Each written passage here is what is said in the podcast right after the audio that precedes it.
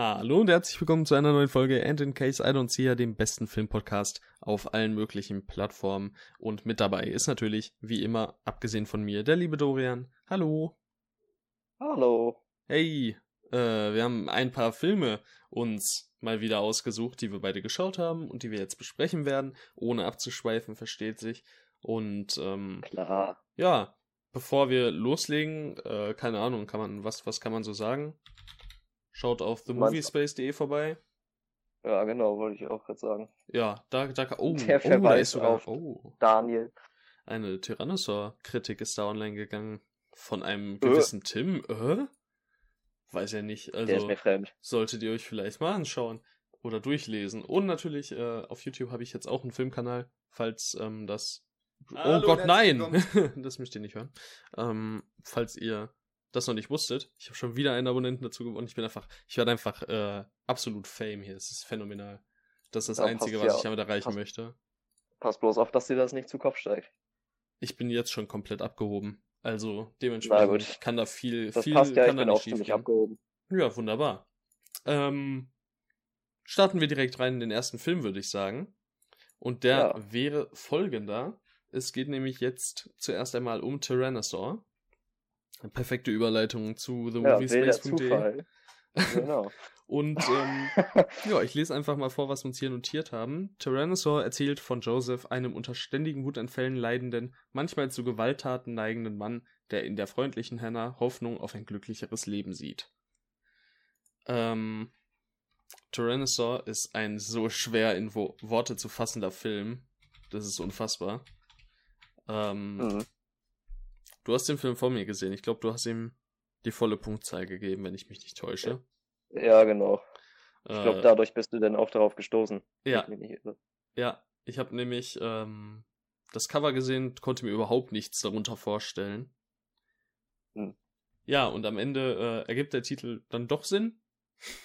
Und äh, alles. Das ist fantastisch. Ähm, es fängt an beim Titel und dem Poster und äh, ändert, äh, endet beim niederschmetternden ja, Filmerlebnis, sage ich mal. Denn das Ja. ist definitiv kein Film für schwache Nerven. Auf Oder jeden Fall nicht. Menschen, die es nicht gerne mal bedrückend haben. Obwohl, wer hat es gerne bedrückend? Wer sowas nicht abkann, Ja. der hat ganz viel Pech.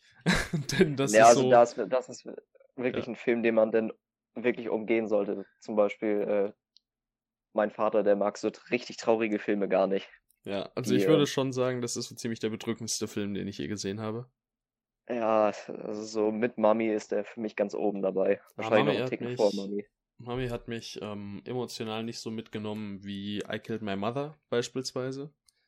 Den muss ich noch sehen. Ja, der ist auch von Xavier Dolan und äh, der hat mir persönlich wesentlich besser gefallen. Aber das ist jetzt gerade nicht das Thema, sondern Tyrannosaur. Ähm, es ist. Oh Mann, ich habe den Film äh, nicht aus meinem Gedächtnis verbannt, aber so ein bisschen aufgehört, über ihn nachzudenken, weil das einfach genauso bedrückend ist, wie den Film zu schauen. Ich muss sagen, ich saß, Mhm. ähm, als ich den Film geschaut habe, wirklich die volle Laufzeit über. Das sind äh, 93 Minuten, ist gar nicht so lange. Aber ich saß wirklich die ganze Zeit gefühlt in derselben Pose da und konnte mich nicht bewegen. Weil es. Ich war Ja, auch nicht darauf vorbereitet, was mich da erwartet. Also, man, man ähm, bekommt hier wirklich Schlag nach Schlag nach Schlag. Ähm, Mhm. Ja. Und man weiß einfach nicht, was man machen soll. Man kann da Ja, nicht aus dieser echt so. Situation raus, weil man guckt zu und man weiß irgendwie, ach du Scheiße. Das ist so schlimm. Aber du, du kannst auch nicht Also- weggucken. Tyrannosaurus so ein Film, der, der greift richtig aus dem Bildschirm raus und packt ein. Ja. Und lässt einen echt nicht mehr los, bis man, bis man das, was man gezwungen ist, da zu sehen, auch wirklich gesehen hat. Und der Abspann, selbst beim Abspann ist man dann immer noch stocksteif. Also ich war es auf jeden Fall. Das Ähm. ist, dieser Film ist einfach ein, ein heftiger Schlag in die Fresse. Ja. Äh, bei Filmen habe ich, glaube ich, noch nie geweint. Und es gibt so ein paar Filme, da war ich so, ja, kurz davor, sage ich mal. Beispielsweise, keine Ahnung, bei der Anfangssequenz von oben oder dem wohl besten Beispiel äh, der It's Not Your Fault Szene von Good Will Hunting, die mich Mhm. übertrieben mitgenommen hat. Aber hier gab es eine Szene, ich weiß gar nicht welche Szene, es war nämlich irgendein Shot von einer leeren Straße. Und da, da war ich dann den Tränen nahe, weil ich glaube, das war so ein Moment, in dem der Film mir nicht gezeigt hat, wie dreckig alles daran ist. Man hat einfach mal nichts Schlimmes gesehen in dem Moment.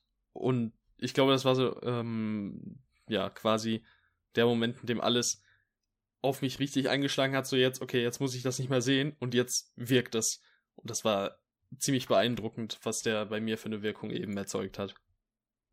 Ja, auf jeden Fall, da kann ich mitgehen. Es sind so die Szenen, in denen man halt gerade mal nichts Verstörendes oder Todtrauriges sieht, aber es bleibt die ganze Zeit spürbar.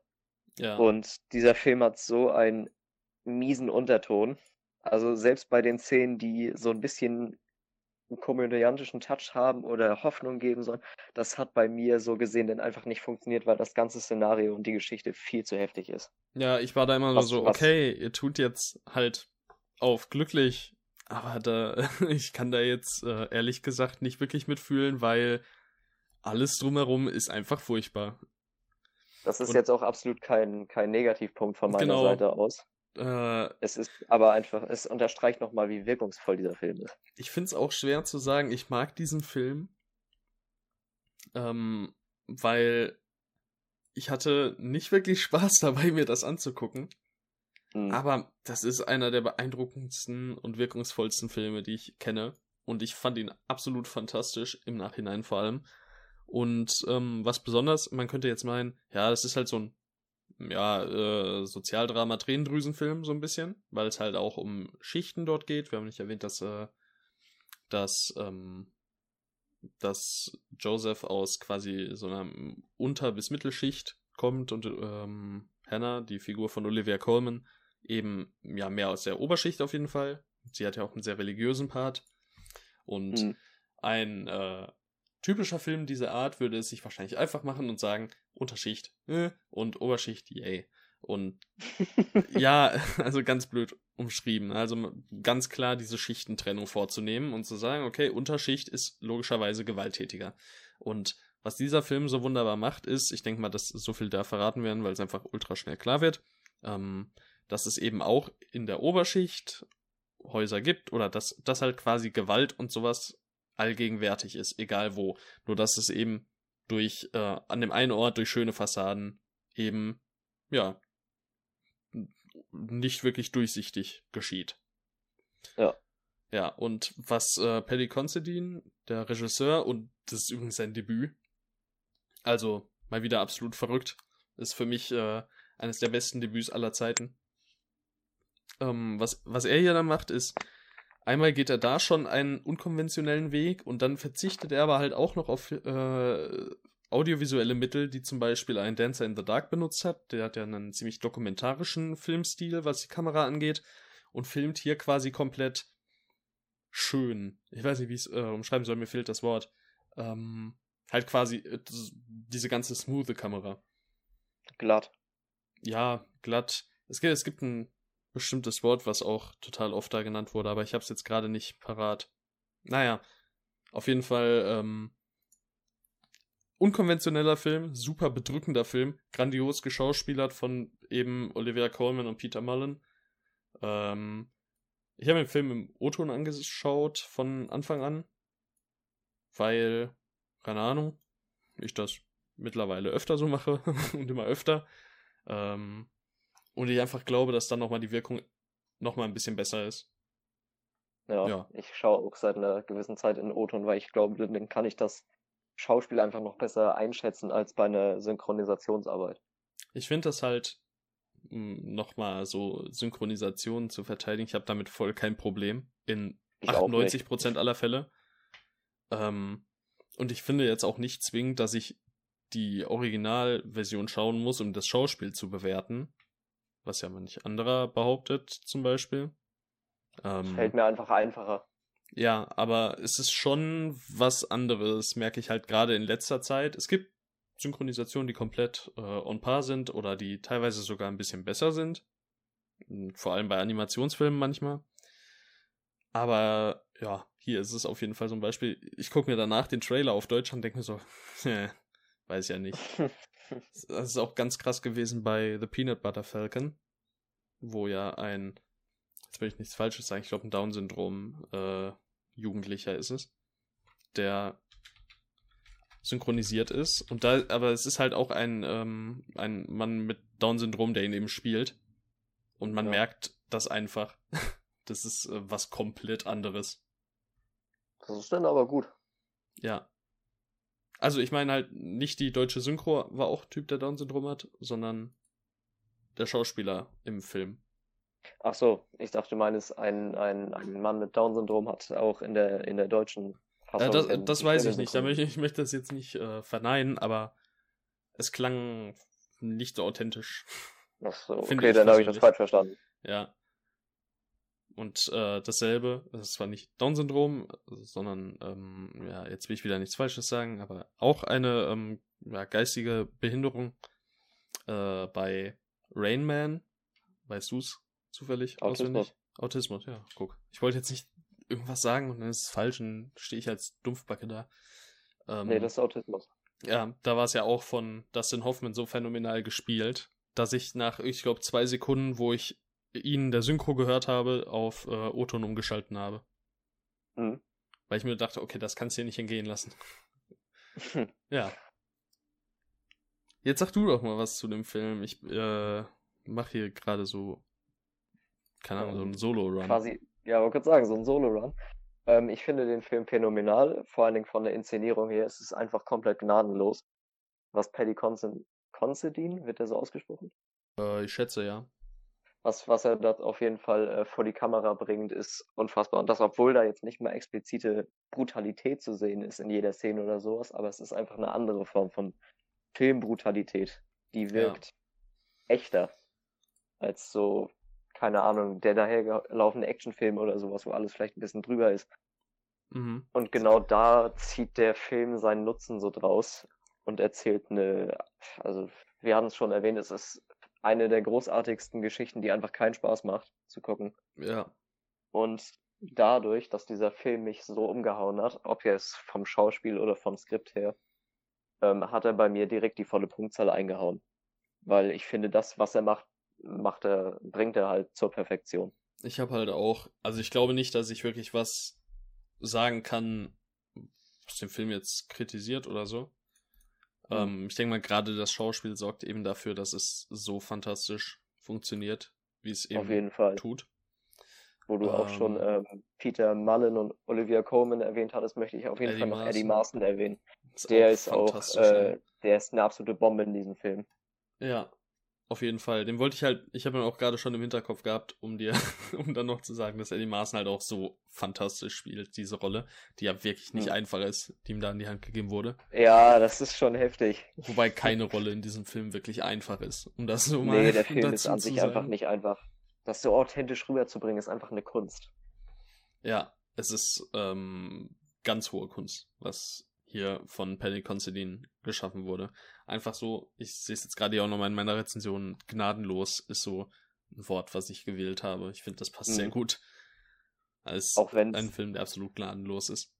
Es ist für mich jetzt, es ist mir tatsächlich nichts von der Kameraarbeit oder vom Soundtrack oder Schnitt oder sonst was hängen geblieben. Das ist weder positiv noch negativ aufgefallen weil mich die Geschichte einfach zu sehr gebannt hat. Also ob da jetzt, ähm, ich glaube auch wenn die, wenn das da die letzte Ranzkamera gewesen wäre, wäre mir das sogar fast ziemlich egal gewesen, weil der Inhalt einfach stimmt. Ja, ich gucke mal gerade ganz kurz. Ähm, ja, also ich glaube, einen Score gibt's gar nicht, wenn ich mich jetzt nicht oh. täusche, sondern halt nur ein paar Songs. Ähm, mhm. Am Anfang und am Ende vor allem. Und äh, es gab ein Lied, was die Tochter von einer Figur singt. Mhm. Wenn ich mich nicht täusche. Ähm, ja, und das. Ich glaube, so viel hört man da gar nicht. Also auditiv ist jetzt gar nicht so wild. Na gut. Aber trotzdem absolut eindrucksvoll. Und Auf jeden Fall. Und ich glaube auch einfach, der Film unserer, unserer Auswahl für heute, zu dem man einfach am wenigsten sagen kann, weil er einen ja. so sprachlos macht. Ja, und ich, ich habe auch so ein bisschen Angst gehabt, über diesen Film zu reden, weil ich dachte, dass mich das äh, zu sehr bedrückt. Einfach, mhm. das ist einfach so ein schlimmer Film. Aber guckt ihn euch an, er ist fantastisch. Auf jeden Fall. Also die Guckempfehlung äh, ist rausgegeben, wenn man äh, Dramas der, der höchsten Stärke verkraften kann. Ja, das ist wirklich, ja, wie, wie am Anfang gesagt, nichts für schwache Nerven, aber es ist meiner Meinung nach die Mühe wert. Mhm. Ja. Ja, und nochmal abschließend, denn auf jeden Fall äh, 10 von 10 für mich. Ja, und von mir gab es Tyrant 9 ist von so- 10, aber einfach, weil ich in den aller, aller, aller seltensten Momenten, Filmen, bei den aller seltensten Filmen, die volle Punktzahl auf Anhieb gebe. Da war der letzte Fall Parasite. Und ja, davor habe ich das, glaube ich, noch nie gemacht. Wenn ich mich nicht irre. Ich Also ich glaube, bei nicht, dir, du hast es ja schon ein, zwei Mal in letzter Zeit gehabt, glaube ich. Ja, ja, auf jeden Fall. Also bei mir ist es, es ist nicht einfach unbedingt eine volle Punktzahl zu, zu bekommen, aber es passiert, glaube ich, Ja. noch ein bisschen öfter. Ich glaube, der letzte, dem ich die volle Punktzahl gegeben habe, war aber auch nur, weil ich ihn vorher halt nicht kannte, äh, Nausicaa, der Ghibli-Film. Ja, den habe ich, glaube ich, noch gar nicht gesehen. Nee, habe ich noch Oh, nicht gesehen. Brillant. Was ich, ähm, aber der Film, den ich davor quasi die volle Punktzahl beim ersten Mal anschauen gesehen habe, das war Whiplash. Und den habe ich gesehen im Januar 2019, Mhm. wenn ich mich nicht täusche. Also nochmal ordentlich ein paar Monate vor Parasite. Mhm. Ja. Also Tyrannosaur, absolute Sehempfehlung unsererseits. Schaut ihn euch an, fantastischer Film. Und ich würde sagen, wir gehen weiter zum nächsten, oder? Ja, gerne. Okay. Searching handelt von David Kim, dessen Tochter Margaret plötzlich spurlos verschwunden ist. Im Laufe der Ermittlungen, welche ohne brauchbare Hinweise vonstatten geht, begibt sich David in die Tiefen von Margarets Social Media Leben, wo er schockiert feststellen muss, dass er, dass er sie scheinbar weniger kennt als gedacht. Und Searching war ein Film, der hat mich damals richtig positiv überrascht, als ich ihn das erste Mal gesehen habe. Ich habe ihn auf äh, Blu-ray geholt, weil ich den Kinostart verpasst habe. Und ich kann mich halt auch echt genau daran erinnern, was gegen Ende des Films quasi bei mir hier so zu Hause passiert ist. Also äh, beispielsweise, dass meine Mutter von der Arbeit kam und so, das hat sich voll mein hingebrannt, weil der Film mich irgendwie echt fasziniert hat und einfach der, der Tag ziemlich erinnerungswürdig dann war dadurch. Mhm. Ich muss sagen, ich war jetzt nach dem Rewatch tatsächlich ein bisschen enttäuscht. Okay. Ähm, da fällt mir ein, dass ich Zitate von den Drehbuchautoren rausgesucht habe. Was die von Searching? Ich, genau. Ähm, die ich im Podcast von, äh, na, der Name? Ähm, Lessons from the Screenplay, der YouTube-Kanal. Und da gibt's eben, ähm, wie heißt denn der Podcast von denen? Achso, Du hast das wahrscheinlich keine Ahnung, ne?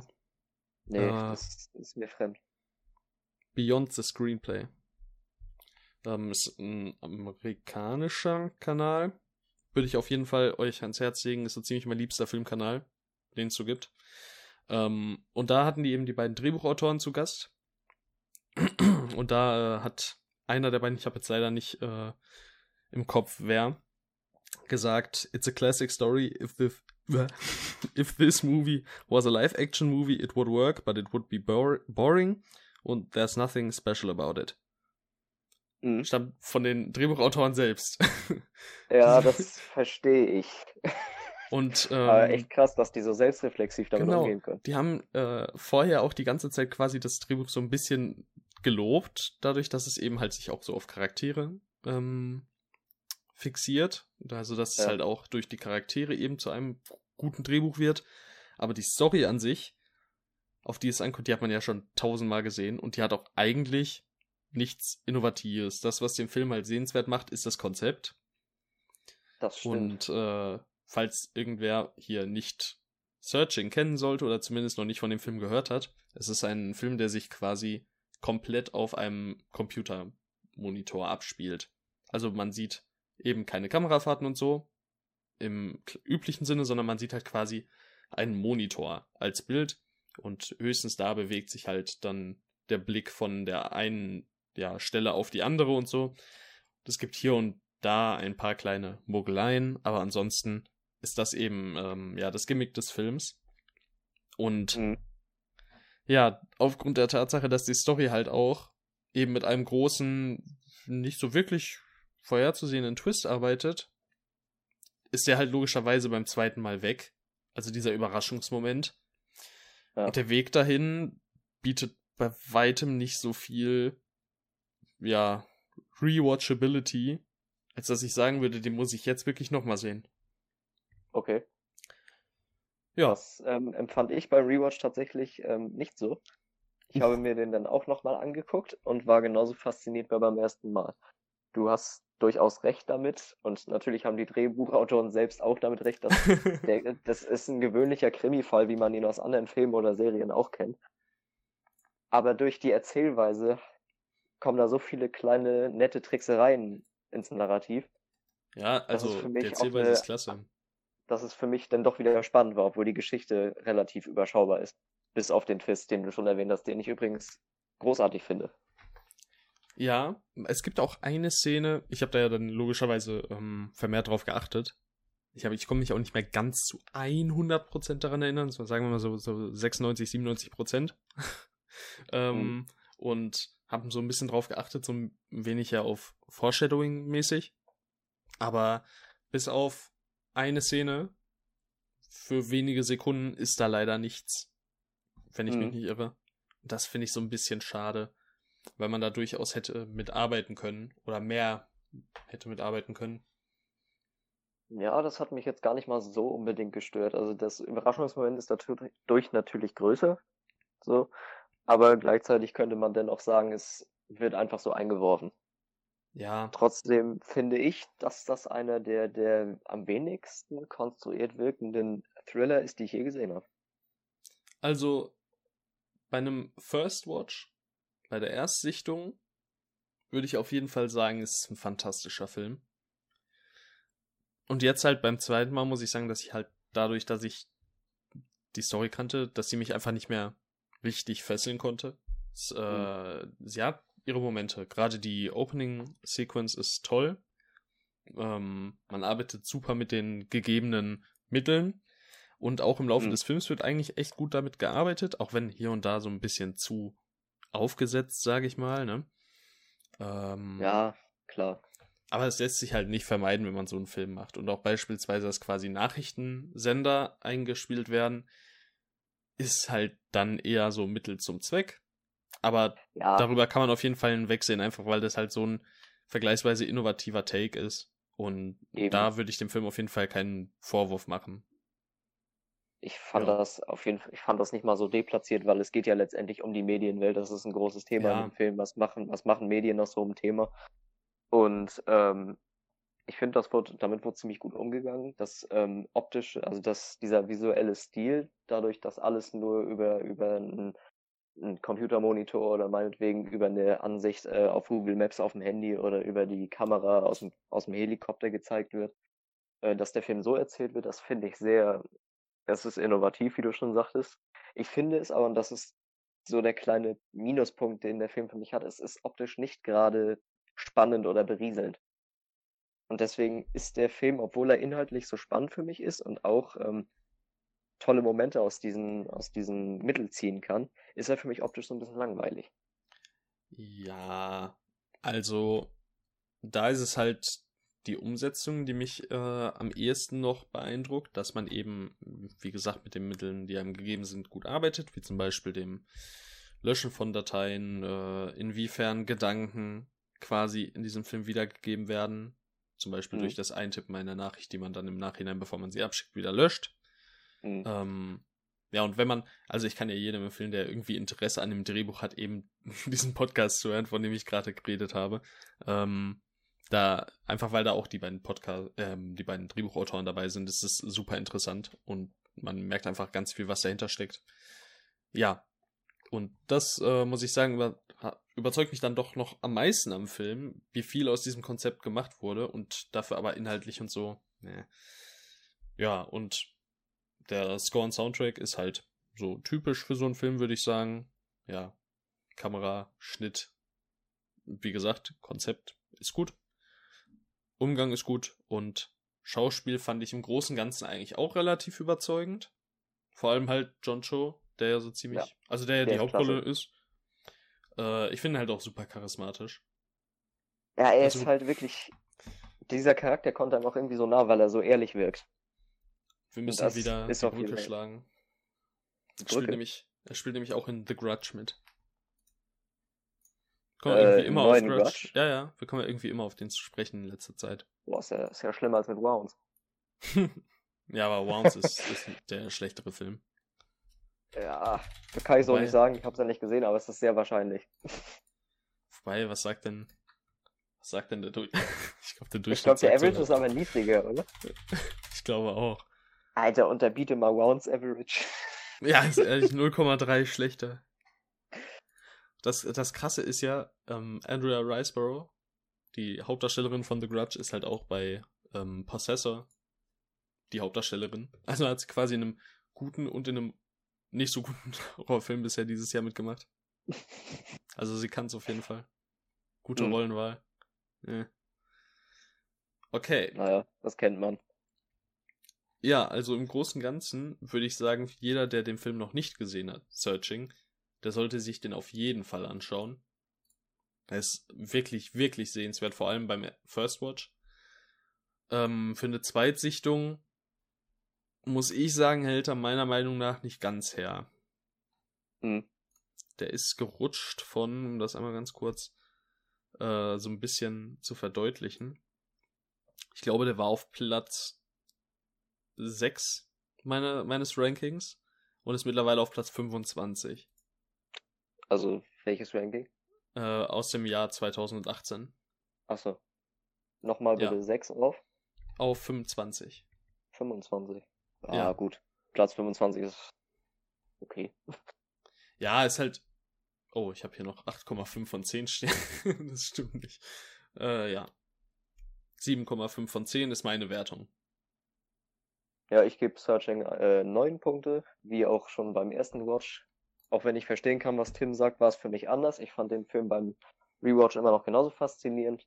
Der einzige Punkt für mich ist halt, dass ich, auch wenn der Film jetzt prinzipiell da natürlich nicht so richtig drauf acht geben kann, es nun mal das, die grobe Erzähl, die große Erzählweise und das, das Gimmick des ganzen Films ist, so was auch wirklich absolut brillant eingesetzt wird, ist es für mich irgendwie dann doch noch eine, die zweite Seite der Medaille, wo ich einfach sagen muss, dass ich die Bilder in dem Film, die gesehen werden können, irgendwie langweilig finde. Auch wenn Ja. das Schauspiel und äh, der Krimi durchaus ähm, ihr Übriges tun und daraus ein recht fesselndes Erlebnis machen. Also nicht nur recht für mich ein sehr fesselndes Erlebnis machen.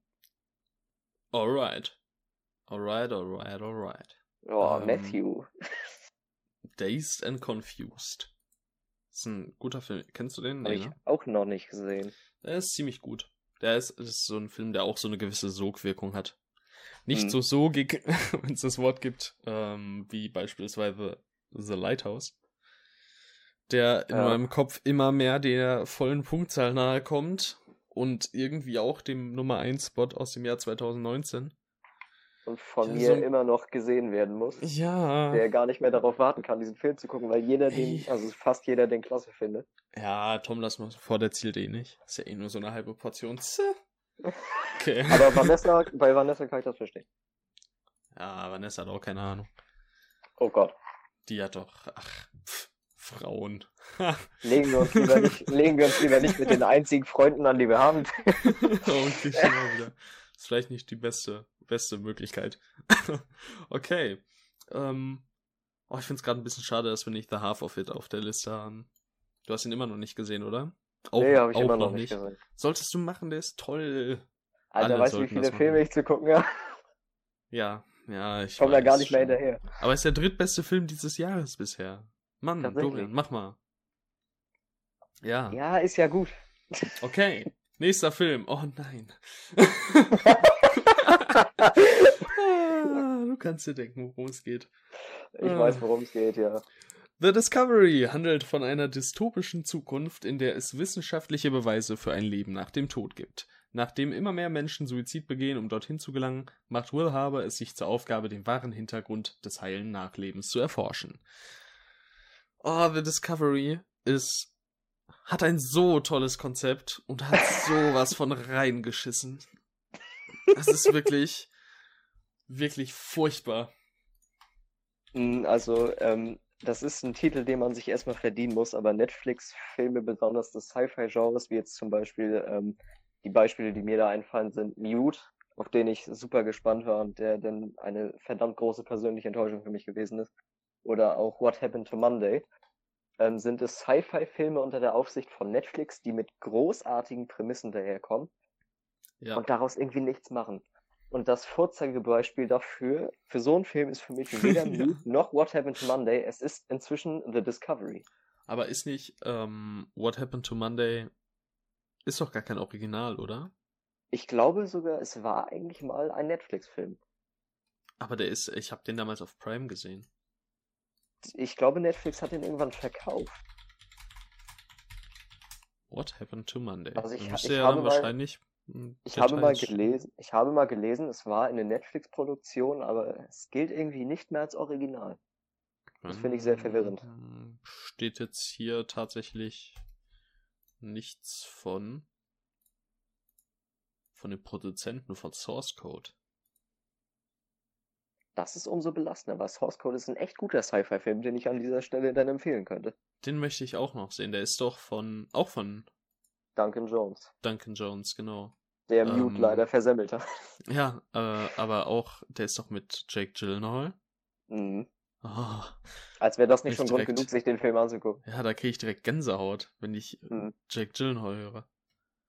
Oh, warum hat denn Ah, ich möchte einen Film mit Jake Gyllenhaal und David Bowie, aber David Bowie ist leider tot, also wird das nicht. Ja, okay. Ja. Kommen wir zurück David zu Bowie, The. Discovery. Ja, The Discovery. Äh, furchtbar. Absolut furchtbar. Der Film hat so, der hat der so ein tolles Potenzial mit dem Leben nach dem Tod. Und der Film geht vor allem 102 Minuten. Äh, das ist genug für so einen Film. Für einen schnell gepaceden Sci-Fi-Ethik-Film, sag ich mal. Und Findest du? der ja, wenn er, wenn er schnell genug, ja doch, ich denke, man kann in 102 Minuten das Thema auf jeden Fall zumindest gut behandeln. Ja, Aber nicht Mhm. so.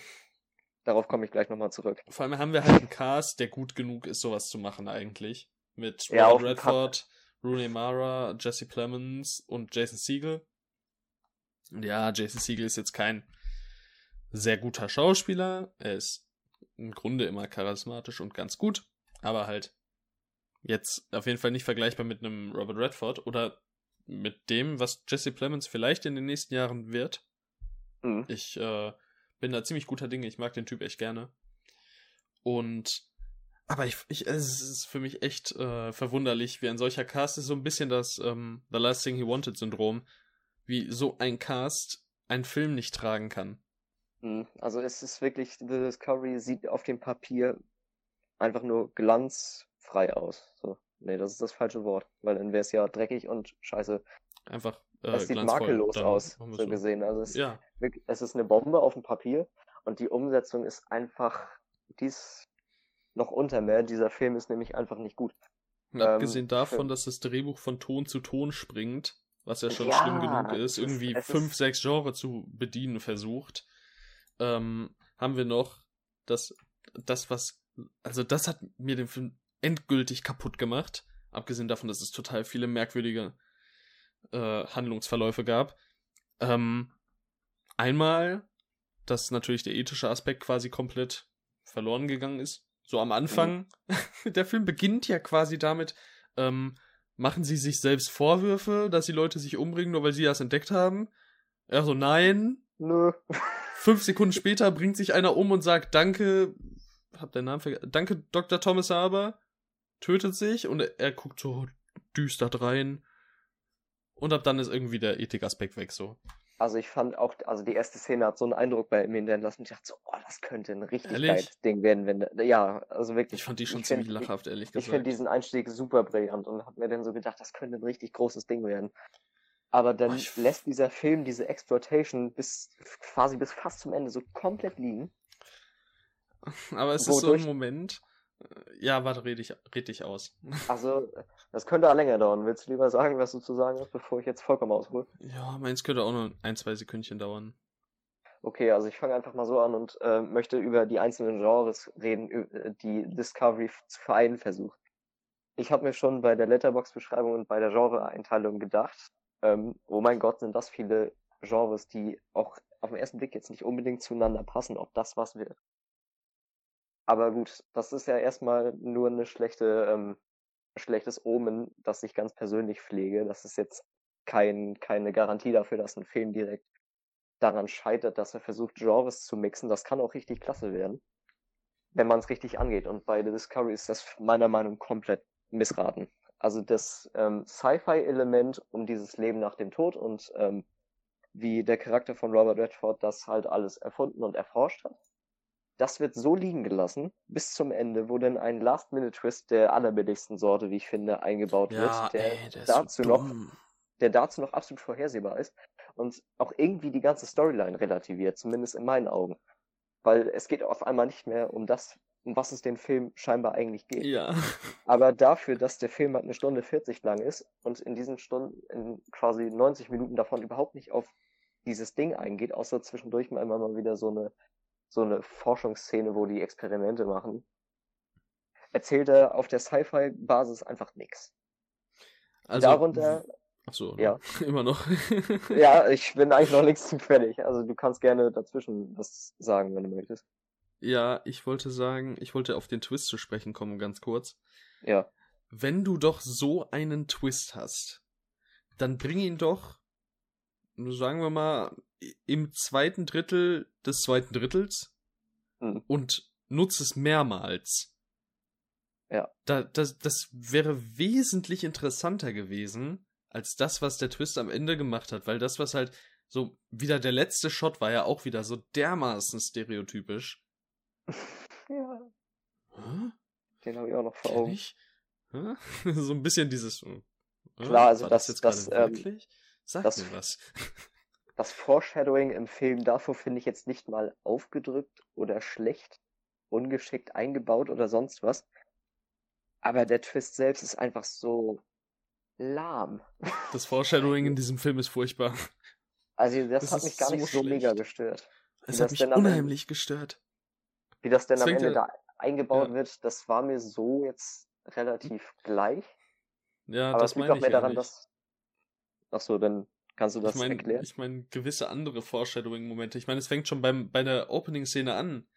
So, ich meine, Foreshadowing funktioniert ja in vielen Fällen so gut, weil es über weite Strecken hinweg etwas andeutet und man sich denkt, äh, damit könnte gespielt werden aber man ist quasi auf dem Weg wieder in Anführungszeichen vergisst. Ich meine, das ist äh, mhm. für mich ordentlich funktionierendes Foreshadowing. Und in diesem Film ist es aber so, dass in der ersten Szene sagt jemand, ja, machen Sie sich nicht Vorwürfe, dass sich Leute wegen Ihnen umbringen. Und dann sagt er, ja, die machen das ja aus freien Stücken. Und keine Minute später, oder vielleicht eine Minute später, kommt jemand daher und sagt, danke, dass äh, sie mir ein neues Leben bereiten oder so. Und mhm. dann ist in, innerhalb von einer Minute das geschehen, was quasi eben noch besprochen wurde. Und dasselbe hat man in dem Film halt noch zwei, drei andere Male. Beispielsweise, ich denke mal, das kann man auch noch sagen. Also irgendjemand tötet irgendjemanden in diesem Film. Und auch wieder eine Handvoll Minuten davor ja, irgendjemand wird anfangen, jemanden zu töten und zu argumentieren, dass es ja kein Mord ist, weil man ja nur jemanden an einen anderen Ort bringt. Und dann steht da diese Person, die jemanden tötet und sagt, ich bringe niemanden um, ich bringe ihn nur an einen anderen Ort. So quasi in genau dem Wortlaut. So furchtbar. Vor allen Dingen, was das, was das große, jetzt verstehe ich auch, was du meinst. Ähm, Niemand redet was, so, das ist noch schlimmer. Was sagt doch keiner. Also erstens sind die Dialoge wirklich so angepasst, wie der Film es gerade haben möchte. Ja. Es wirkt prätentiös und konstruiert bis zum geht nicht mehr. Und das, was du gerade meintest, diese Szene, es ist halt auch wirklich der letzte Nebencharakter, der denn so einen Einfluss auf den kompletten Plot hat. Und wo man allem, sich dann so denkt, ja. was soll das? Was soll das? Es ist ja vor allem eine ne, ne Sichtweise, ne? Es ist ja quasi eine Sichtweise, ich bringe jemanden nicht um, sondern ich bringe ihn an einen anderen Ort. Aber dann schreie ich das doch nicht heraus. so, ja. ich, ich benutze das doch nicht, um mich zu rechtfertigen dann. Das ist das denn ist auch. So, das kann man als Überleitung jetzt benutzen, um auf die anderen ähm, Genres zu sprechen zu kommen, weil ich finde auch, dass dieser Bitte. Film auf, auf dramatischer und romantischer Ebene nicht funktioniert. Weil die sämtlichen Momente, die das halt so scheinphilosophisch hinterfragen sollen, wirken so aufgesetzt, weil es so im Drehbuch steht. Also Ja. es, es weder der, der weder der Cast noch ähm, der Film schafft es, das irgendwie natürlich wirken zu lassen. Und dadurch, finde ich, hat der Film einfach kein Gefühl für, für Emotionalität oder für, für Charakterspannung. Ja, der Film schafft irgendwie gar nichts, habe ich so das Gefühl. Also ich muss da dann natürlich, ähm, das klingt jetzt voll, als wäre das so ein halber äh, Sterne oder ein von zehn Punkte Film. Das ähm, ist es nicht. Also ich finde, The Discovery ist einfach ein recht ähm, schlechter Film. Der Relativ. seine, der hat, ja, der hat halt wirklich dieses großartige Konzept. Und auch auf technischer Ebene ist der alles andere als miserabel. Aber das, Ja. es ist alles so steril und Ist aber halt auch nichts Wildes eben. Also selbst in Es diesen Aspekten punktet ja. der Film nicht. da will ich dann nochmal auf das Schauspiel zu sprechen kommen. Also ähm, ich finde, Jason Segel ist absolut unglaubwürdig in der Hauptrolle. Was jetzt nicht an, an ihm als Schauspieler liegt. Ich finde schon, dass der ein gewisses Talent vorzuweisen hat. Aber er wirkt die Ja. ganze Zeit so teilnahmslos. Ob das jetzt an ihm liegt oder an seiner Figur, die er spielt, oder an beiden. Das spielt letztendlich keine Rolle. Fakt ist, irgendwas stimmt da einfach nicht. Auch Und Jesse Plemons ist total verschwendet. Ich finde, Jesse Plemons Robert ist noch einer, auch. einer der Lichtblicke in diesem Film, auch wenn seine Figur auch alles andere als klasse war, finde ich, spielt er gut. Also ich finde, ich konnte einigen Szenen von ihm was abgewinnen. Auch Robert Redford ist wie immer halt ein Hingucker, aber er ist einfach, er hinterlässt auch keinen Eindruck. Nö. Die hier. beste, die beste aus der Reihe für mich ist dann einfach Rooney Mara. Ja, die konnte Wenn- mit ihrer Attraktivität überzeugen. Ja, ich, so hätte ich das ich jetzt nicht gesagt. sehr, sehr. Ja, doch, du hättest tu Ich, so. ich, ich, ich finde ihr Spiel aber so von allen noch am eindrucksvollsten, auch wenn ich auch ihre Figur, die ist so spontan. Da ist keine Also- richtige Zeichnung oder Struktur vorhanden. Ja, also sie ist eine gute Schauspielerin. Ähm, und sie ist dazu noch super attraktiv. Das war so wahrscheinlich der eindrucksvollste Aspekt des Films, ihre Attraktivität. So, ohne das jetzt irgendwie abwertend zu meinen. Also ich finde wirklich, das ist eine wirklich sehr gute Schauspielerin. Vor allem auch, auch wenn ich ähm, kein großer Fan von The Girl with the Dragon Tattoo bin. Rooney Mara spielt unglaublich gut in der Rolle. Hast Und, du A Ghost ähm, Story gesehen? Nee, noch nicht. Schade. Ich habe so ein bisschen Angst vor dem. Also, ich, hab- ich hab Ja, Angst Tim, da gibt's. Geister. Weißbrot. Aber einfach so. Geist, Geist, Weißbrot. Ähm, ich habe Angst davor, dass ich den viel zu langweilig finde. Obwohl er Ja, geht ja nur das ist 93 kein Film Minuten. für ne? jedermann. Aber sie zeigte auf jeden Fall in einer Szene ihr Talent. Ich habe nur die 5 Minuten Essen-Szene gesehen. Ja, die meine ich. Oh, ja, okay. Das ist äh, für mich High Acting, was sie da zeigt. Aber ähm, um Ich, hab's halt, ich, kann, ich kann den Zusammenhang nicht. Ich möchte nicht. Nee, das ist jetzt- das tut jetzt für eigentlich auch gar nichts zur Sache. essen so.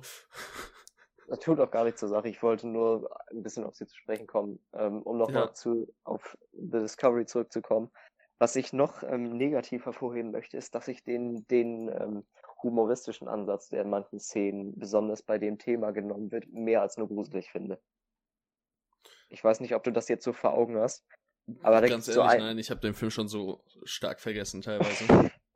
Ich habe den tatsächlich relativ gut im Kopf, das ist eigentlich gar nicht gut.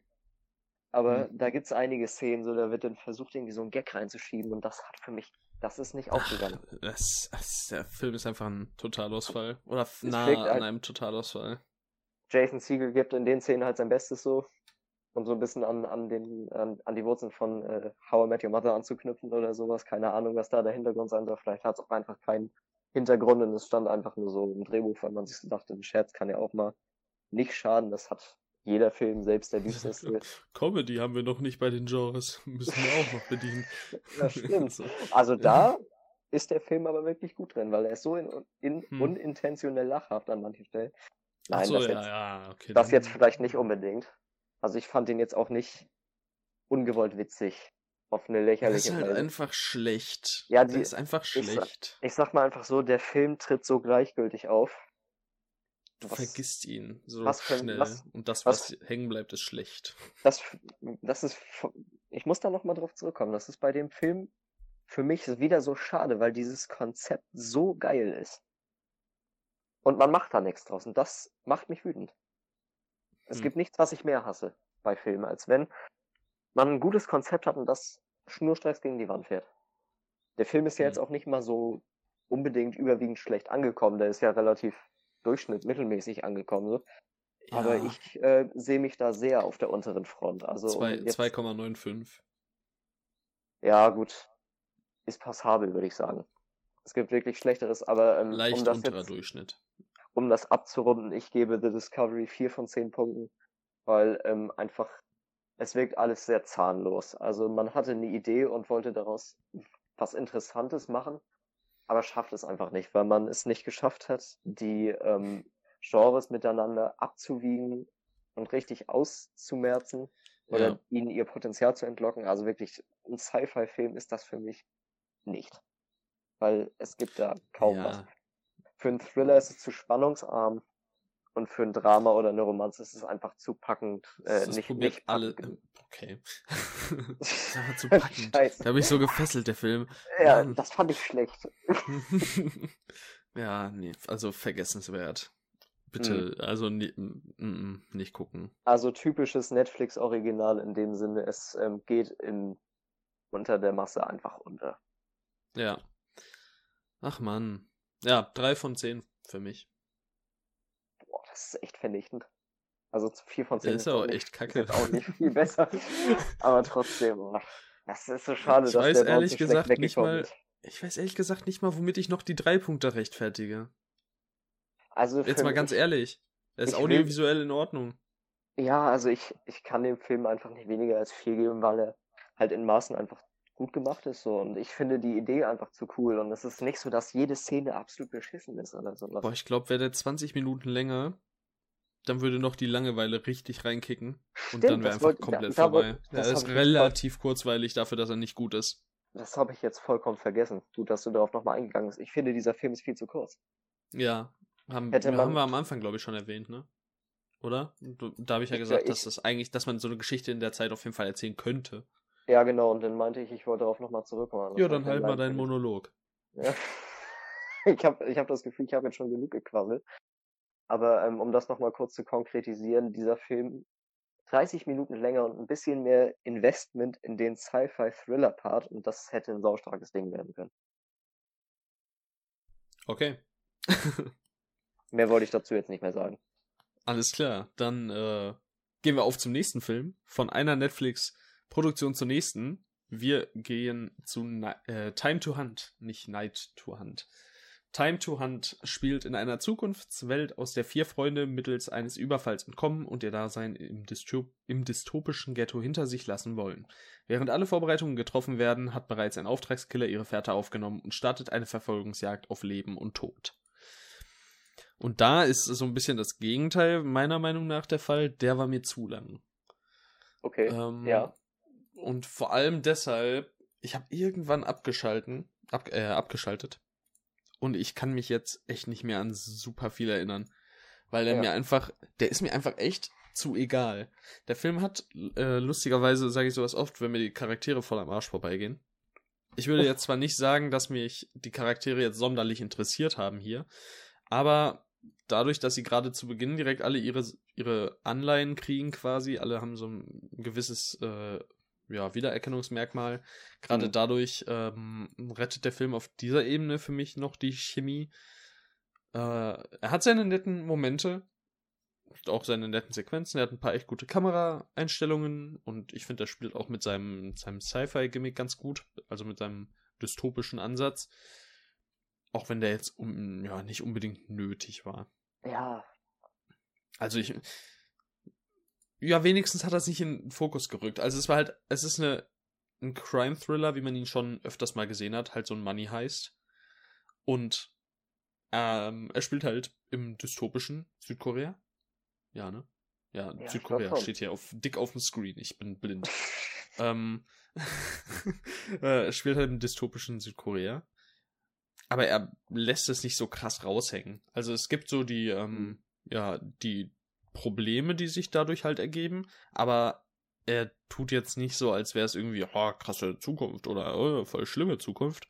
Hm. Er etabliert das Ganze und ab dann ist es gegeben und er rückt es dann nicht mehr groß in den Vordergrund. Das finde ich ist ziemlich gut. Auf jeden Fall. Ich finde gerade, was mich an dem Film irgendwie auch so fasziniert hat, ist, dass sowohl die Dystopie wie auch der, der Haste-Thriller dahinter ist eigentlich recht unscheinbar. Aber der Mix daraus hat für mich irgendwie ein ziemlich solides Ding gemacht. Also ich finde, ja. der Film ist definitiv zu lang. ja, auf jeden Fall, 134 Minuten. Ich finde, da hätte man vielleicht eine Viertelstunde wegmachen können oder so. Dann wäre es immer noch, wäre immer noch eine angetane Länge so und da hätte jetzt auch nicht sonderlich viel gefehlt. Aber ähm, das, was du auch meintest mit den Figuren, ich finde, da ist auf jeden Fall eine Gruppendynamik vorhanden zwischen ja. den ähm, Hauptfiguren, die ähm, auch sehr gut gespielt werden, wie ich finde, wo jetzt nicht mal Choivo Schick aus, ähm, den man Parasite. aus Parasite kennt, äh, heraussticht, sondern Lee Lee Jae-hoon, hieß der so? Ja. Der war für mich da, ähm, der auch letztendlich die Hauptfigur war im Film, aber der mhm. ist für mich, äh, der war klasse. Ja, also, also ich fand die jetzt alle schauspielerisch ganz gut. Mhm. Niemand hat äh, irgendwie jetzt hier groß, eine große Meisterleistung abgeliefert. Ich meine, ich glaube, ich kann den Film halt wirklich sehr gut, sehr kurz für mich persönlich zusammenfassen. Ja, das ist das ähm, Ding. Mit wenigen Stichpunkten, so quasi viel zu lang, solide gespielt, nette Charaktere, ähm, audiovisuell leicht überdurchschnittlich. Im Großen und Ganzen leider meiner Meinung nach ziemlich vergessenswert, aber. Es ist, ähm, es ist wirklich ein, ich finde, es ist ein guter Film, aber gleichzeitig hat er nicht unbedingt etwas, was ihn mega sehenswert macht. Also ich habe auf jeden Fall Spaß gehabt beim Gucken und ich fand das auch alles nie langweilig sondern eher interessant. Aber dennoch würde ich, besonders wenn es um Dystopien geht, nie darauf kommen, jetzt vorzuschlagen, dann guck dir doch mal Time to Hunt an. Oder, ja, bei, einem, also, oder bei einem Crime Thriller, guck dir Time to Hunt an. Ja, ich finde, er ist auch, also er ist in Ordnung. Er ist bei weitem nicht auf so einem Niveau wie The Discovery, wenn es darum geht, dass, äh, wie vergessenswert er ist. Er kommt aber zum Beispiel auch nicht, dadurch, dass er einfach nicht interessant genug ist, wie ich finde. Also in seinem Handlungsverlauf dann letztendlich. Wie zum Beispiel ein Searching. Und auch der hat mich ja jetzt beim zweiten Mal nicht mehr wirklich beeindruckt. Mhm. Ähm, das ist halt einfach. Ja, der hat auch ein, zwei nette Action-Szenen, Time to Hunt. Aber ansonsten, also für mich sind es äh, sechs von zehn. Aber halt auch wirklich nah schon ähm, auf die zweieinhalb Sterne, also auf die fünf Punkte zugehend. Okay, ja, ich habe äh, ja. Time to Hunt 7 von 10 Punkten gegeben, weil er alles, was er macht, wirklich überaus solide macht, wie ich finde. Ähm, es gibt ein paar sehr schöne Kameraführungen, die mir gefallen haben und tatsächlich noch ein bisschen im Kopf mhm. bleiben. Auch allgemein ist mir das äh, dystopische Korea recht gut im Kopf geblieben. Es ist nur substanziell einfach nicht so herausstechend. Ja. Und wirkt einfach nur. Es ist ein guter Hintergrund so, aber darauf kann man nicht unbedingt eine gute Gesch also jetzt so eine auf besonders herausragende Geschichte erzählen, was der ja. Film, wie du auch schon meinst, ja gar nicht versucht. Der Film ist Aber in dennoch, Ordnung. dennoch hätte ich mir davon irgendwie mehr gewünscht. Und außerdem, was für mich irgendwie so ein kleiner äh, persönlicher Pluspunkt ist, was manche vielleicht nicht so cool finden würden, ist, dass der Film vieles offen lässt.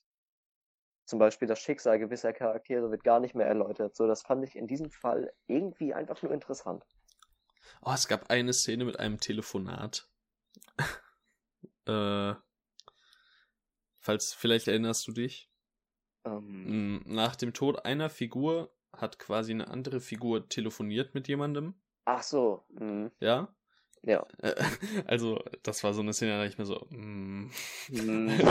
dass, dass, du da nicht mitbekommst, dass was voll ja, das ist, ich das weiß ist, das, ja das dachte ich auch, das ist jetzt irgendwie unnormal. Also das hat ja, mich so, so das nahm so ein bisschen die Glaubwürdigkeit jeder. dieser Figur, aber gut, daran wollte ich mich jetzt nicht lange aufhängen.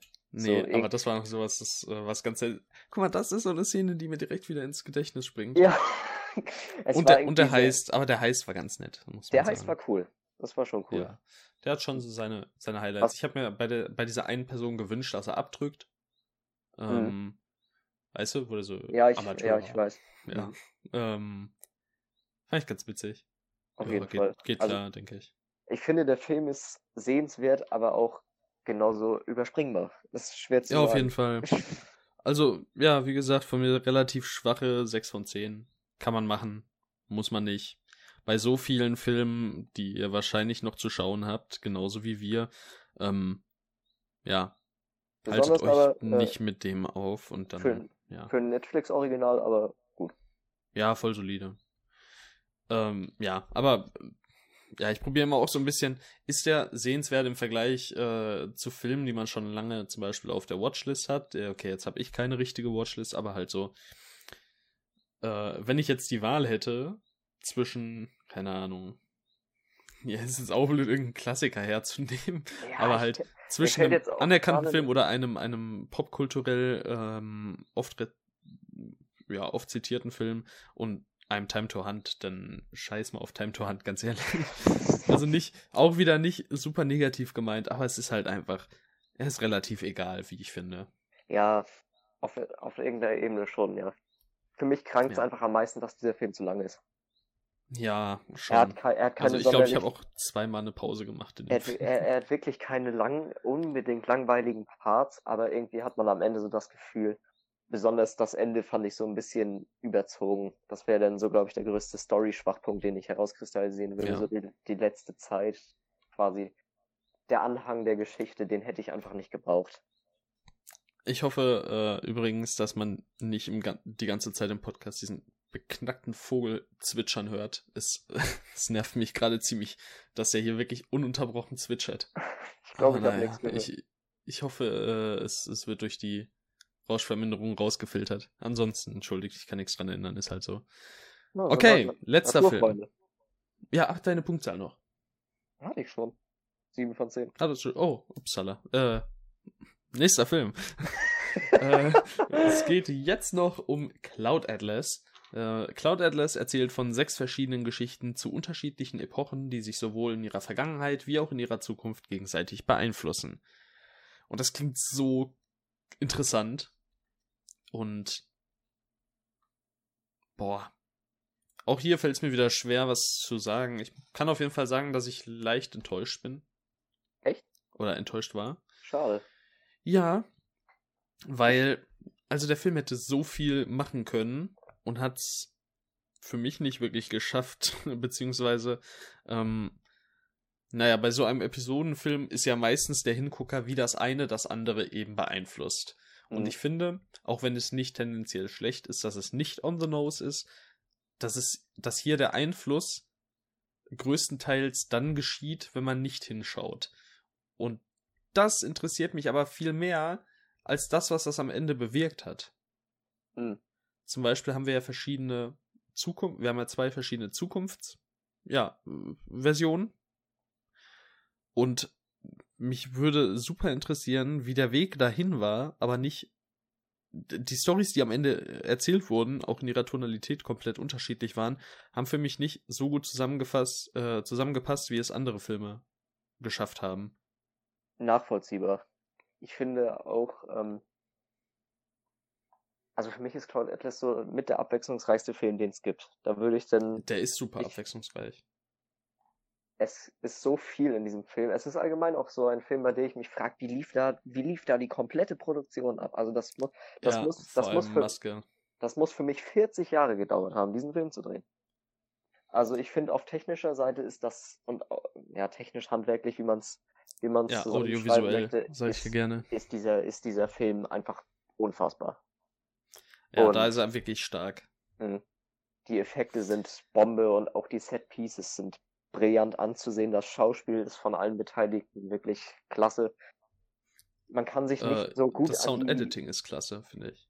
Das auch. Das ja. Tonschnitt und so. Da gibt's äh, eine unglaublich coole Szene. Unter anderem, es gibt auch noch mehr, aber ich habe jetzt den, das genaue Beispiel verloren. Aber ähm, zum Beispiel wurde von der einen ähm, Szene in die andere äh, ist quasi das Galoppieren eines Pferdes in ja, genau. ich, ich fahrenden sofort, Zug übergegangen. Das ja, ist richtig, richtig, also solche Momente gibt's halt öfter und das, das ist echt cool. Klasse. Ähm, und einfach echt gut umgesetzt. Ja, hm. fahre fahr fort. Was mit ähm, auch wenn das Schauspiel gut ist, ist für mich so ein Punkt, dafür, den kritisiere ich bei dem Film nicht groß, weil für mich einfach das gesamte Konstrukt zu interessant bleibt, aber man kann sich an keine Figur wirklich gewöhnen, weil das Narrativ ja, mehr als absolut. gewöhnungsbedürftig ist. Also es wird ständig hast, zwischen den Erzählungen. Genau. Äh, es, es, gibt ähm, keine wirkliche Möglichkeit, dich mit verschiedenen Charakteren oder mit verschiedenen Charakteren wirklich mehr als relativ warm zu werden. Ähm, ja, Figurentiefe fällt natürlich bei vielen Figuren ziemlich flach, dadurch, dass man eben sechs verschiedene Charaktere quasi per Handlung hat. Also man hat mehrere Figuren in einem Handlungsstrang und dann auch noch eben sechs Handlungsstränge. Äh, und du hast halt nur gewisse, ähm, ja, voll schwer zu sagen, ey. du hast eben ähm, gewisse Charaktere, die voneinander abstammen, offensichtlich. Und da hast du halt dann quasi einen gewissen Anhaltspunkt. Aber das reicht mir ehrlich gesagt nicht, um mich da, um da bei mir einen Eindruck zu hinterlassen. Mhm. Besonders allgemein mit diesem Narrativ, das sehr, sehr oft zwischen den äh, Zeitepochen hin und her gesprungen mhm. wird. Auch, ähm, und den Genre. Genau, und den Genres ohne richtige Struktur. Also mal geht's von der ersten in die fünfte und von der fünften in die dritte und dann wieder in die erste und dann auf einmal in die sechste so und dann nach fünf Sekunden wieder in die zweite. Mhm. Das kann einen schnell verlieren. Und deswegen. Und teilweise auch in willkürlichen Momenten. Schein, genau, also, scheinbar ja. willkürlichen Momenten, wie das jetzt alles ausgeklügelt ist. Das kann man, da kann man auch, ich finde tatsächlich, du meinst ja, über den Film kannst du jetzt gar nicht so viel sagen. Ich finde, das ist ein Film, über den könnte man eigentlich fast eine ganze Folge sprechen. Weil da steckt einfach zu Könnte, viel drin. ja, ich meine halt jetzt so, ohne zu spoilern und so. Ja, genau. Ähm, mhm. Und, aber trotzdem muss ich sagen, es hat sich mir auch nicht äh, vollends ergeben, wie gewisse Szenen, äh, beziehungsweise gewisse Epochen miteinander zusammenhängen. Ja, und das, ähm, ich habe den Film schon, oh, weiß nicht, auf jeden Fall mehr als fünfmal geguckt. Ähm, ja, also ich habe ihn das erste Mal gesehen, übrigens, falls da es ist das denn auch alles andere als verwunderlich. Ich habe den jetzt auch schon mehrmals gesehen und bin mir immer noch nicht ganz sicher, wie dies und das zusammenhängt, mhm. aber darauf wollte ich auch noch zu sprechen kommen. Es ist ein Film, der sich sein Rewatch-Value so ein bisschen erarbeitet, einfach dadurch, dass er so viel zu bieten hat. Also mhm. ich ja, finde auf, jeden, ich finde auf jeden Fall, dass der Wiedersehenswert hat. Ähm, ob der jetzt besser oder schlechter wird beim Wiedersehen, kann ich so gar nicht sagen. Der war für mich immer auf einem recht ähnlichen Niveau. Sachen, die mich damals schon gestört haben, stören mich immer noch und die Sachen, die mir damals schon gefallen haben, gefallen mir immer noch. Also ich weiß jetzt nicht, ob der für dich denn da groß steigen könnte. Ich weiß ehrlich gesagt auch nicht. Ähm, also inhaltlich fand ich ihn halt abschließend okay. Mhm. Das, der größte Hingucker ist halt Audiovisualität äh, im, im Hinblick auf ähm, Sounddesign bzw. Soundediting und eben die Maske, die absolut klasse ist. Ähm, ja, und ansonsten, ja. Es ist schon, also man ist schon die ganze Zeit ziemlich interessiert daran, wie es weitergeht, weil man auch vor allem die ganze Zeit möchte oder herausfinden möchte, wie hängt das alles zusammen. Aber dadurch, mhm. dass das am Ende des Tages für mich einfach nicht zusammengeführt wurde. So gut, dass ich sagen kann, okay, verstehe ich alles. Ähm, ja, versagt ist ein hartes Wort, aber halt, ja, Schwächt doch schon so ein bisschen. Ja, schwächt das Ganze auf jeden Fall. Ich hätte jetzt auch keinen besseren Lösungsweg wahrscheinlich, aber es klingt jetzt voll hart so, aber wenn ich nicht wirklich diese sechs Geschichten top miteinander verknüpfen kann, dann mache ich keinen, dann schreibe ich keine Story über sechs Geschichten hm. gleichzeitig. Verstehe ich. Ich meine, ähm. Wie gesagt, das, das klingt viel böser, als es äh, sein soll. Und andere werden mir auch voll widersprechen und sagen, ja, ist doch alles offensichtlich so, aber für mich war es das halt nicht. Das ist jetzt nochmal, ähm, um das zu erwähnen, das ist halt meine Meinung. Ich möchte das jetzt keinem schlecht reden. Das hat für mich so nur nicht funktioniert. Ja. Das ja finde ich jetzt als, als Fan des Films vollkommen nachvollziehbar, wie du es erklärt hast. Also es, okay. ist, ein, es ist ein Film, der ist, ähm, ich würde nicht sagen, dass er unbedingt so mega massentauglich ist. Nee, auf gar keinen Fall, alleine schon wegen der Laufzeit. Ja, also ich finde, der ist dafür, dass er 2 Stunden 50 lang ist, also da Obacht, für die, die das noch äh, sehen wollen und vielleicht berücksichtigen wollen, ähm, finde ich den Film sehr unterhaltsam. Stimmt, Hugh Grant ist ja auch dabei gewesen. Hugh Grant ja, ist immer Hugh geil. Grant ist richtig geil in dem Film. darüber reden, dass Hugh Grant einfach jeden Film aufwertet. Außer Paddington, den gucke ich mir extra nicht an. Weil alle wollen, dass ich mir ihn angucke. Paddington ist süß. Guck ihn dir an. Ja, ich, ich finde, der sieht ein bisschen cringe aus. Mm, keine Ahnung. Willen, ehrlich gesagt, ich habe keinen Bock, den zu gucken. Aber ja, mittlerweile ist es, glaube ich, schon eher so, dass ich den einfach nicht gucken will, weil alle wollen, dass ich den gucke. Also letztendlich entscheidest du ja wohl, was wir gucken wollen. Ja. Ja, ja, da, ihr wisst da, genau. Ich finde, da kann dir niemand reingrätschen. ja. Aber, ähm, ja, hast du noch was zu Cloud Atlas oder wollen wir das schon abschließen an der Stelle? Ähm, ich glaube, ich würde das Ganze jetzt hier damit abschließen, ja. Was ist deine Punktzahl? Meine Punktzahl für Cloud Atlas wäre dann 8 von 10. Ich finde diesen. Ich geb- ja.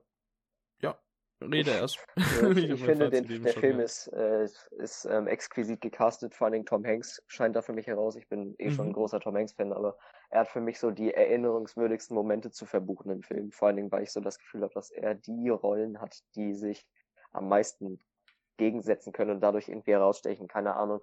Auf jeden Fall spielt er da einige zwielichtige und liebenswürdige Figuren, die mir alle hängen geblieben sind. Aber das ähm, nimmt nichts davon weg, dass restliche Schauspieler ebenfalls top-notch sind. Zum Beispiel Halle Berry finde ich auch klasse in dem Ja. Film. Oder Ben Wishaw ist auch klasse. Ja, ähm, Ben Wishaw und Hugh Grant sind so meine Highlights, schätze ich. Hugh Grant ist immer cool. Aber Ja. ähm, technisch eine absolute Bombe.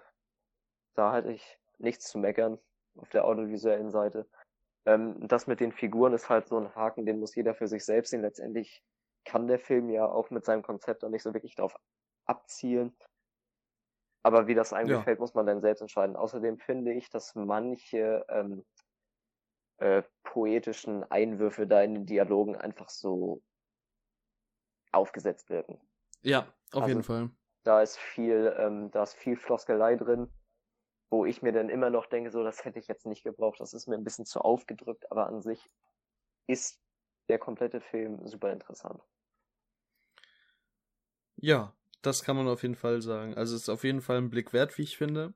Man muss halt wissen, ob man sich darauf einlassen möchte. Ähm, ich habe halt gehofft, dass sich am Ende mir alles erschließt. Also ich gebe jetzt noch 6,5 Punkte, eher in Richtung 6. Ähm, ja, ich weiß nicht, ich finde es schwierig mit dem Film. Tja. Hm, Okay, dann wären wir durch. alles klar. Das war's. Hast du noch was zu sagen, bevor wir das Ganze beenden? Mm, Nein, eigentlich nicht. Also ich könnte natürlich vielen lieben Dank an alle, die zugehört haben. Das war wieder sehr spaßig heute. Sicher. Und ähm, auch nochmal der Verweis auf Moviespace vom lieben Daniel. Das ist eine sehr schöne Seite. Schaut bei Genau. Letterboxd bei uns vorbei. Wir haben Twitter, da könnt ihr gerne Kritik lassen. Freuen wir uns drüber, solange sie natürlich konstruktiv ist und nicht nur aus Beleidigung besteht. Aber Mhm. das will ich jetzt niemandem vorwerfen. Es gibt dann natürlich immer wieder Leute. ja. aber, Oder ähm, hier mein YouTube-Kanal. Stimmt, das hätte ich jetzt einfach vergessen. Es tut mir leid. oh, ist ja schlimm Aber sowas. Ah, Tim macht da wirklich Ja. schöne Videos. Und das sage ich jetzt nicht nur, Oh, weil ich sein. Podcast-Buddy bin. Die gefallen mir wirklich gut. Yay. Okay. Dann, äh, ja, wie gesagt, auch von mir äh, vielen herzlichen Dank fürs Zuhören und ähm, ich hoffe, dass wir uns bald wiederhören in der nächsten Ausgabe von NK's Annoncier. Ansonsten hört euch vielleicht noch die an, die ihr noch nicht kennt. Oder so. Ja. Oder tut, was ihr wollt. Ja, tut, was ihr wollt. Guckt euch einfach nicht The am besten. Discovery an, dann ist ja alles gut. Jo, Tyrannosaur, Tyrannosaur guckt ihr euch an. Okay, können wir uns drauf einigen? Okay, gut. Alles klar, dann ciao. ciao, ciao.